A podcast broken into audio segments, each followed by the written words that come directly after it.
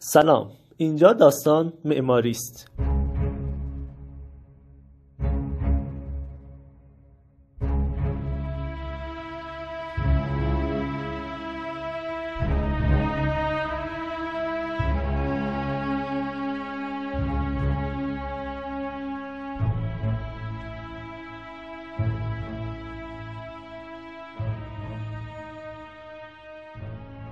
قصه مدرسه به اونجا رسید که الگوی معماری جدید مدرسه به تعداد زیاد در کشور تکثیر شد.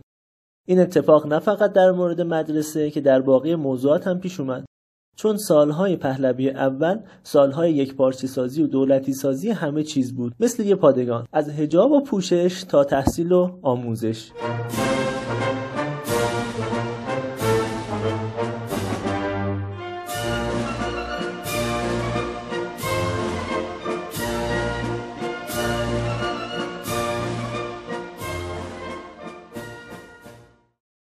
مدارسی که در دوره 20 ساله پهلوی اول در ایران ساخته شد به اندازه تمام مدارس ساخته شده در سراسر حکومت قاجار بود.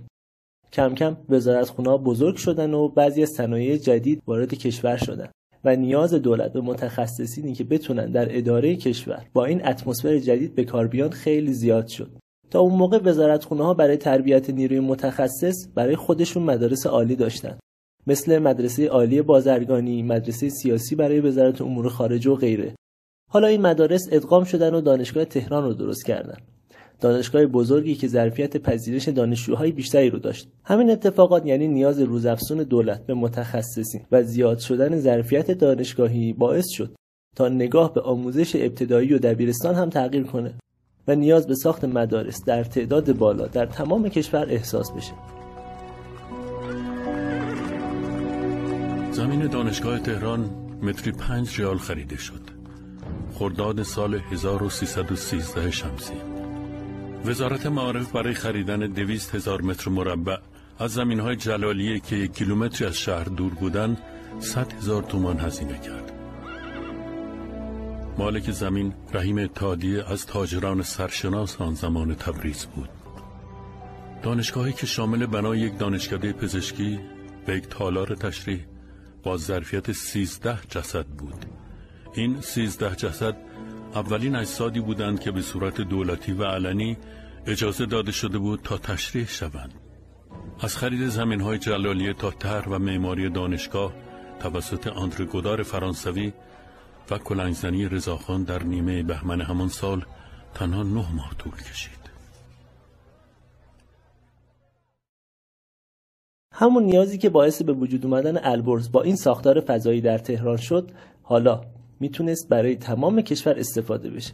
اما در این سیل مدرسه سازی با الگوی تکراری بعضی مدارس شاخص بودن که با بقیه مدارس تفاوتهایی داشتن. هرچند که در کلیات مثل همون الگوی البرز بودن.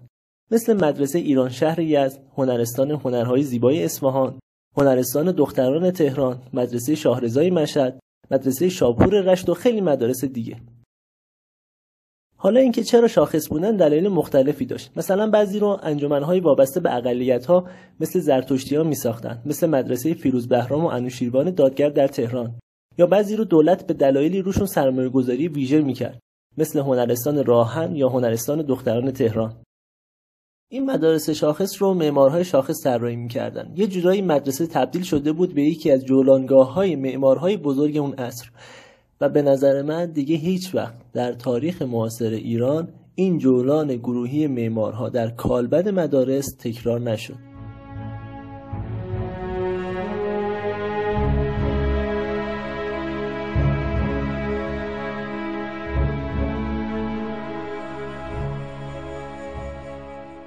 این مدارس شاخص در یک سری ویژگی ها مشترک بودند و از بعضی وجه ها تفاوت های جدی داشتند. به عنوان مثال در طراحی این مدارس اغلب آنچنان توجهی به دنیای ذهنی کودک نمی‌شد و ساختمون مدرسه یه ساختمون عمومی با مخاطب بزرگسال در نظر گرفته می‌شد. از روی تزئینات و ابعاد مخصوصا ارتفاع فضا این موضوع رو میشه فهمید. برای مرور ویژگی ها و تفاوت های مدارس شاخص لازمه که درکی از اوضاع و احوال جریان معماری در ایران و جهان اون زمان یعنی حدود دهه 20 خورشیدی پیدا کنیم. که خودش بحث خیلی خیلی مفصلی و تو این قسمت نمی گنجه. ولی ذکر چند نمونه می‌تونه یه درک نسبی از مدارس اون دوره به ما بده و قبل از ذکر نمونه به نظرم بهتره که یکم از معمارهای اون دوره حرف بزنیم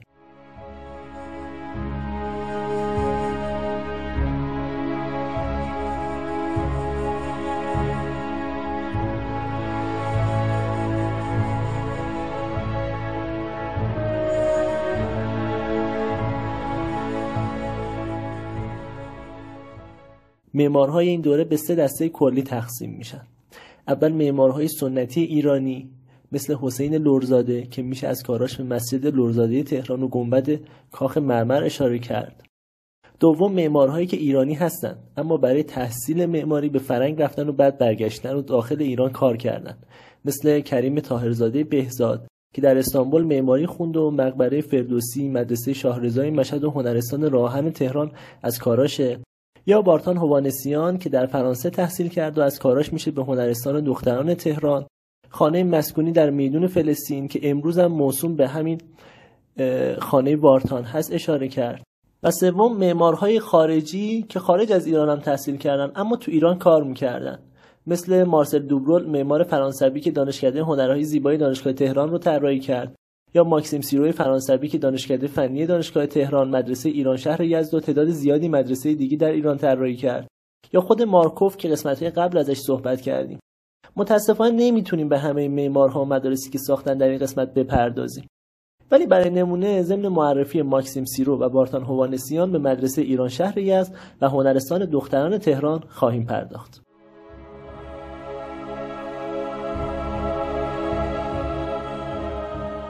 در زمان پهلوی اول هیئتی فرانسوی از موزه لوور برای عملیات شناسایی آثار تاریخی و باستانشناسی به ایران اومدن.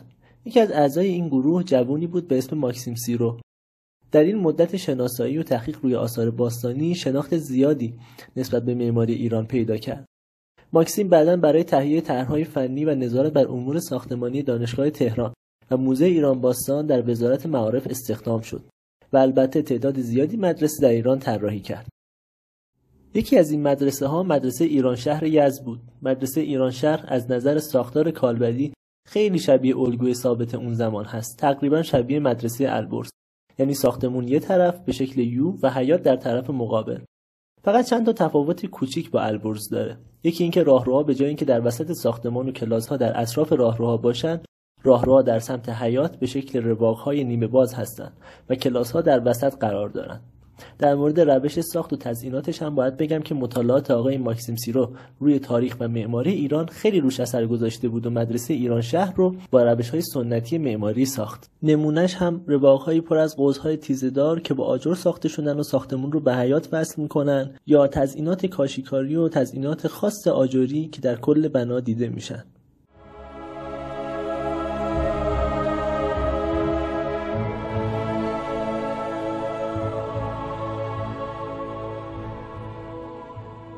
و اما وارتان هوانسیان وارتان معمار ارمنی تباری بود که در سال 1274 خورشیدی در تبریز متولد شد. 23 ساله بود که به پاریس رفت و اول مشغول تحصیل نقاشی شد ولی خیلی زود به معماری تغییر رشته داد و بعد شهرسازی خوند. 27 سالگی تحصیلش تموم شد و در همون فرانسه 13 سال مشغول کار شد. چهل ساله بود که به ایران برگشت و در اداره ساختمانی شهربانی استخدام شد. در همین حین مسابقه طراحی هنرستان دختران تهران رو هم برنده شد. وارتان کارهای زیادی در تهران انجام داد اما چیزی که وارتان رو تو بحث ما مهم می‌کنه رویه متفاوتیه که از باقی معماران شاخص هم اصرش پیش می‌گیره اگر امثال ماکسیم سیرو و مارکوف معتقد بودند باید در طراحی نگاهی به معماری تاریخی ایران داشته باشند وارتان معتقد بود که باید نگاه به آینده داشت نه گذشته خب این دیدگاه از وارتان اصلا دور از ذهن نیست چون اون زمان در جهان معماری مدرنیستی در حال ظهور و بروز بود و وارتان هم در یکی از مراکز این اندیشه یعنی پاریس تحصیل کرده بود. پس اصلا عجیب نیست همون موقع که مارکوف و سیرو مدارسی با شکل و شمایل نمونه های تاریخی معماری ایران طراحی می‌کنند وارتان هنرستان دختران تهران در خیابان سرهنگ سخایی فعلی رو کاملا مدرنیستی طراحی می‌کنه. تناسبات مستطیلی، پنجره های طبیل و سرتاسری رو به خیابان، سقف مسطح و نمای اکسپوز بتونی از ویژگی های بارز معماری مدرنیستی اون زمان بود که در هنرستان دختران تهران به وضوح قابل مشاهده است. بریم برای جمعبندی.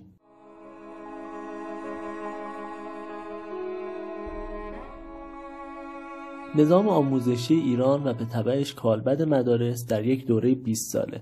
از 1300 تا 1320 تغییرات زیادی می‌کنه. بدنه دولت خیلی خیلی بزرگ میشه و نیاز متخصصین در علوم نوین بیش از پیش احساس میشه.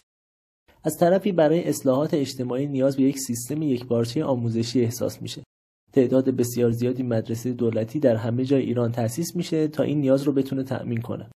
متناسب با این اهداف نظام آموزشی کالبد مدارس هم به صورت ساختمانهای برونگرا با کلاسهای متعدد و بزرگ و راهروهای طولانی تغییر کرد از طرفی به علت انگیزه های باستانگرایی حکومت مرکزی فرم بسیاری از مدارس شاخص حاوی عناصری از معماری تاریخی ما بودند و از طرفی به علت موج قدرتمند معماری مدرن در جهان بسیاری از مدارس به شیوه های معماری مدرن طراحی می شدند.